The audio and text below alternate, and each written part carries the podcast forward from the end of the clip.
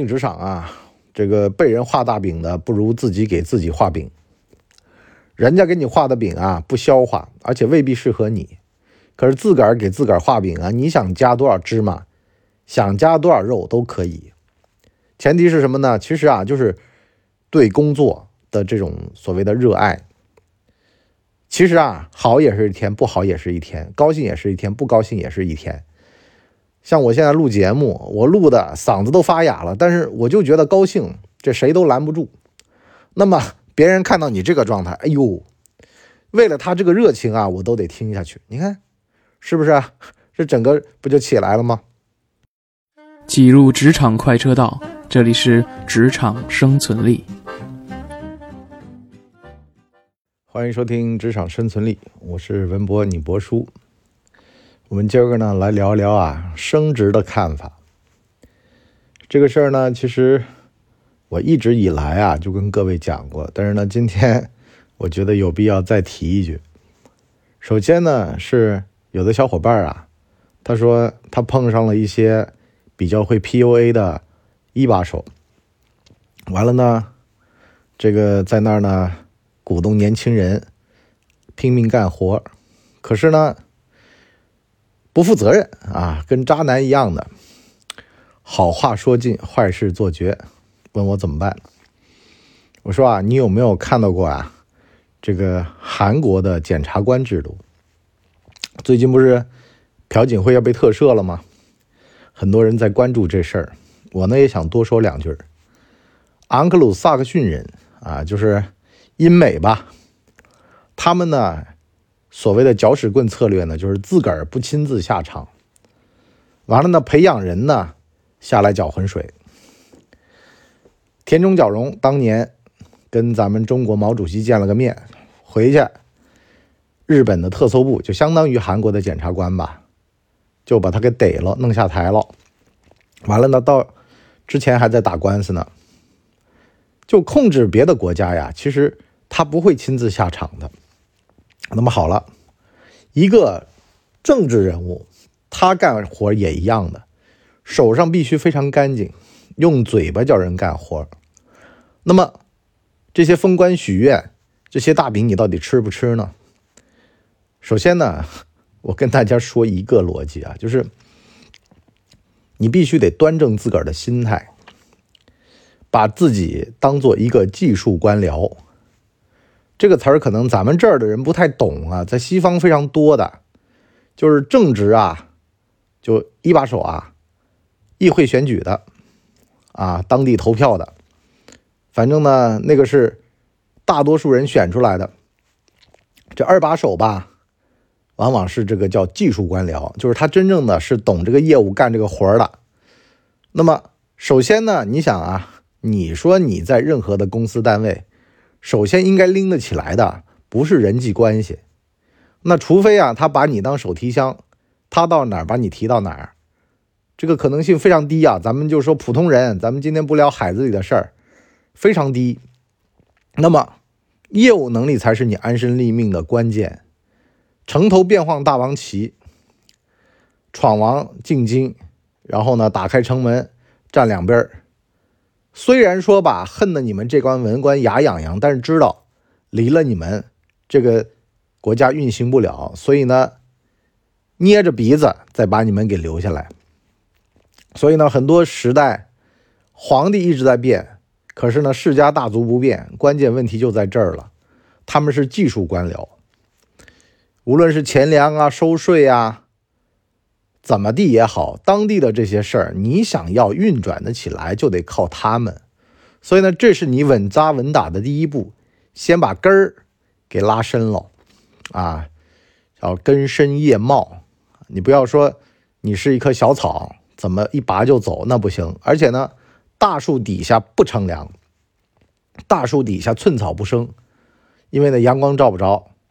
所以呢，有人说啊，我啊。抱大树，抱大腿儿，行不行？我说最好不要，为什么呢？因为你抱上大树，很可能啊，你会因此而废武功。啊，他需要的人是忠心，可是呢，你呢要练实力，本来就不是一个诉求。当然了，有人说：“哎呀，我看那个人升得很快啊，爬得很高。”我说：“但是问题是什么呢？人家呀，底盘不牢，地动山摇，啊，内心惶恐，需要靠搞政治来平衡。那搞政治这个事儿呢，有个什么问题呢？平衡的不好，整个屎盆子就扣自个儿头上了。所以呢，这个东西就是富贵险中求了。他呢，其实是在赌。”但是呢，大多数人呢，咱们就说咱们普通人呢，咱别去赌那个是什么意思呢？就是你未必能赌赢，十赌九输嘛。咱别拼那个概率，稳扎稳打，一步一步来。我昨个晚上直播还跟我们直播间的小伙伴讲过一个词儿，叫做呢垒墙垒垒砖原理。曹德旺说的啊，他说他当年垒砖盖房子嘛。往砖墙里面砌什么东西，只有砌砖匠自个儿知道。但是呢，如果往里面砌砖，那么肯定是能打包票，是安全的。但你往里面垒别的东西，表面上也看不出来，纸糊的一样的，没关系。表面怎么看？但是等到这房子弄好了，你再后悔，再想把它取出来，你取不出来了。那么也就是说，等到这房塌之前，这垒砖的人一直是吃不安心的。因为垒了，它倒了，到时候就能知道了。往里面糊什么了？你这垒砖匠你就有罪的，啊！之前不是越南花高价修了个桥吗？那桥塌了，你说这事儿得牵出多少人来？但这个事儿吧，问心无愧是什么呢？就是你，比如说你是设计师，你完全按照标准设计，那么这关你就过去了，跟你无关。所以很多的事儿啊，你不要以为说表面上好像。搞点关系，大家二一天作五，兄弟们啊，这么一来，天知地知你知我知，很多事儿会把你牵出来的啊！你就包括说桥那么一塌，可能当年水泥上面做了点手脚，什么全都要被查的。也就是说，你问心无愧做事儿，做一个技术官僚，把事儿做扎实了，其实只是为了保护好关键时候的自己。就自己这个环节是没问题的。我那天不是看那个电视剧《爱很美味》吗？里边就有这么一个桥段，人家给他派了这么个活儿，就买蛋糕。其实这活儿是没什么技术含量的，但是他把在这个活上做出花来了，熬夜做出来一个香槟蛋糕，符合他们的那个节目的主题啊。但是呢，关键时刻呢，人家要他签字儿，他居然呢就被人家催促下签了字儿了。问题就出在这儿了。什么叫技术官僚呢？这就是稳住底盘，完了再求发展。业务必须得懂，得知道自个儿签的是什么字儿。完了，你再说这个谋求更高的位子的事儿。因为呢，很多时候啊，说哎，拉着人搞个垫背，哎呀，让他当替死鬼。你不要以为啊，好像这个世界上只有好人。坏人呐，这叫恶人呐，先告恶状，是吧？血口吧，他会喷人。如果 你在这种关键的时候，我就说那天我不是看那个电影吗？曹县长那个叫什么“扫黑风暴”那个还是什么的电影，就是那个张颂文演的那个，里边不是有这么一个，就是说你家小孩在国外欠了那么多的赌债。完了呢，你要一跳，我就不让他还了。就很多的事儿啊，你不要以为好像就是天知地知你知我知，关键时候啊，身上有别人的这个捏着你的软肋的话，你是没办法的，没法没法的。所以，像我就说，底盘你有没有扎不扎得牢？平时往墙里面垒的砖，到底自己心里面有没有数？啊，你别说真倒了的时候，啊，全都是满坑满谷的烂东西，是吧？完了呢，再去谋求更高的发展，我就这事儿，其实很多人就哎呀，跟我那么讲说，博叔啊，我觉得你的这个叫职场的这种啊说法，就跟别人不一样，是不是？你就是什么流水不争先，争的是滔滔不绝。完了，我最近不是有篇文章特别火吗？就是那个张宏文写的，说二八年的从医生涯嘛，说他当年。也是倒了血霉了，本科毕业就能拿上海户口的，偏偏读硕士，上海户口没拿着。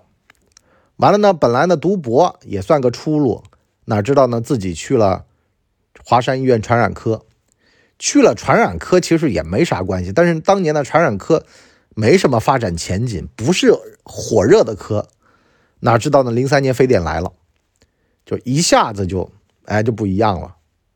其实很多人的职业生涯发展，或者是个人的命运，都是很有意思的。就是三十年河东，三十年河西，你感觉自个儿的命运就跟那个摇头风扇前面坐的人一样的，谁知道什么时候吹着你呢？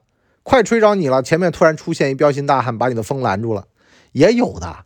所以呢，就是要表现的中正平和一点。这就我想说的第二点了啊，就年轻人你要怎么样守住本心。把自己的这个方向给把握住，啥意思呢？就算没人欣赏，要维持好自个儿的状态和节奏，把比赛的节奏打出来。自助者天助，啥意思呢？就人呐会看状态啊，这小伙状态不错，哎，是吧？看马一样的这个鬃毛这么亮，牙这么好看牙嘛，马会磨牙的嘛，牙一看就知道好好马坏马嘛，所以呢，这个。你那个状态好，完了呢，整个人都气色非常的啊，红光满面，那么自然得道多助，就很多人就会慕名而来嘛，是吧？那你就包括说心态积极，凡事多去争取，多去做。在这儿也得跟各位讲一句，这个争取的事儿，很多人说，哎呀，我不要表现的那么世俗市侩。我说，不是叫你世俗和市侩，而是呢，很多的事儿啊，你去做了。人家会在事儿上面看出你的品行啊、能力啊、态度啊，事儿上才能见。你如果没有跟人家在这种事儿上见，那表现的次数少，就算你是真金，你没碰到火，也不知道你这个金到底有多纯。所以呢，也得在火里面醋一醋，是吧？让别人见识见识。这个就是多去参加啊。有的时候就是，就比如说有人跟我讲吧，不说。我特别不乐意参加那种饭局，我说那第一次嘛，给点面子，发自内心的啊，要结识一些人，交一些朋友，无所谓，不吃亏，你就当做自己是生生意人。你生意人是怎么回事呢？我得多出去发发名片也好的，你这张脸就是名片嘛，我发发名片也好的，万一有商机呢？万一有机会呢？待着不也得吃饭吗？坐家里不也得消耗粮食吗？出去。是不是啊？见见人，顺带你就在 A A 吧也行，对吧？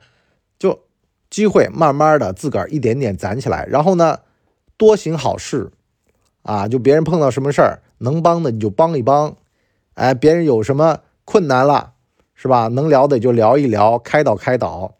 你就包括说为什么我去做这种免费的节目呢？是吧？老是有人跟我讲，你要做直接做付费的嘛。我说这个玩意就是先舍才能得嘛。啊，没看到过普陀山的一副对联吗？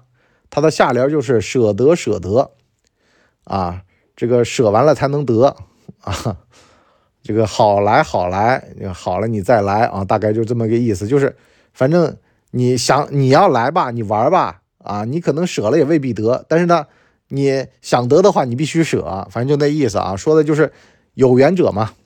那好了，其实职场这个东西就是这样的呀，你结了善缘。人家有什么机会会考虑你？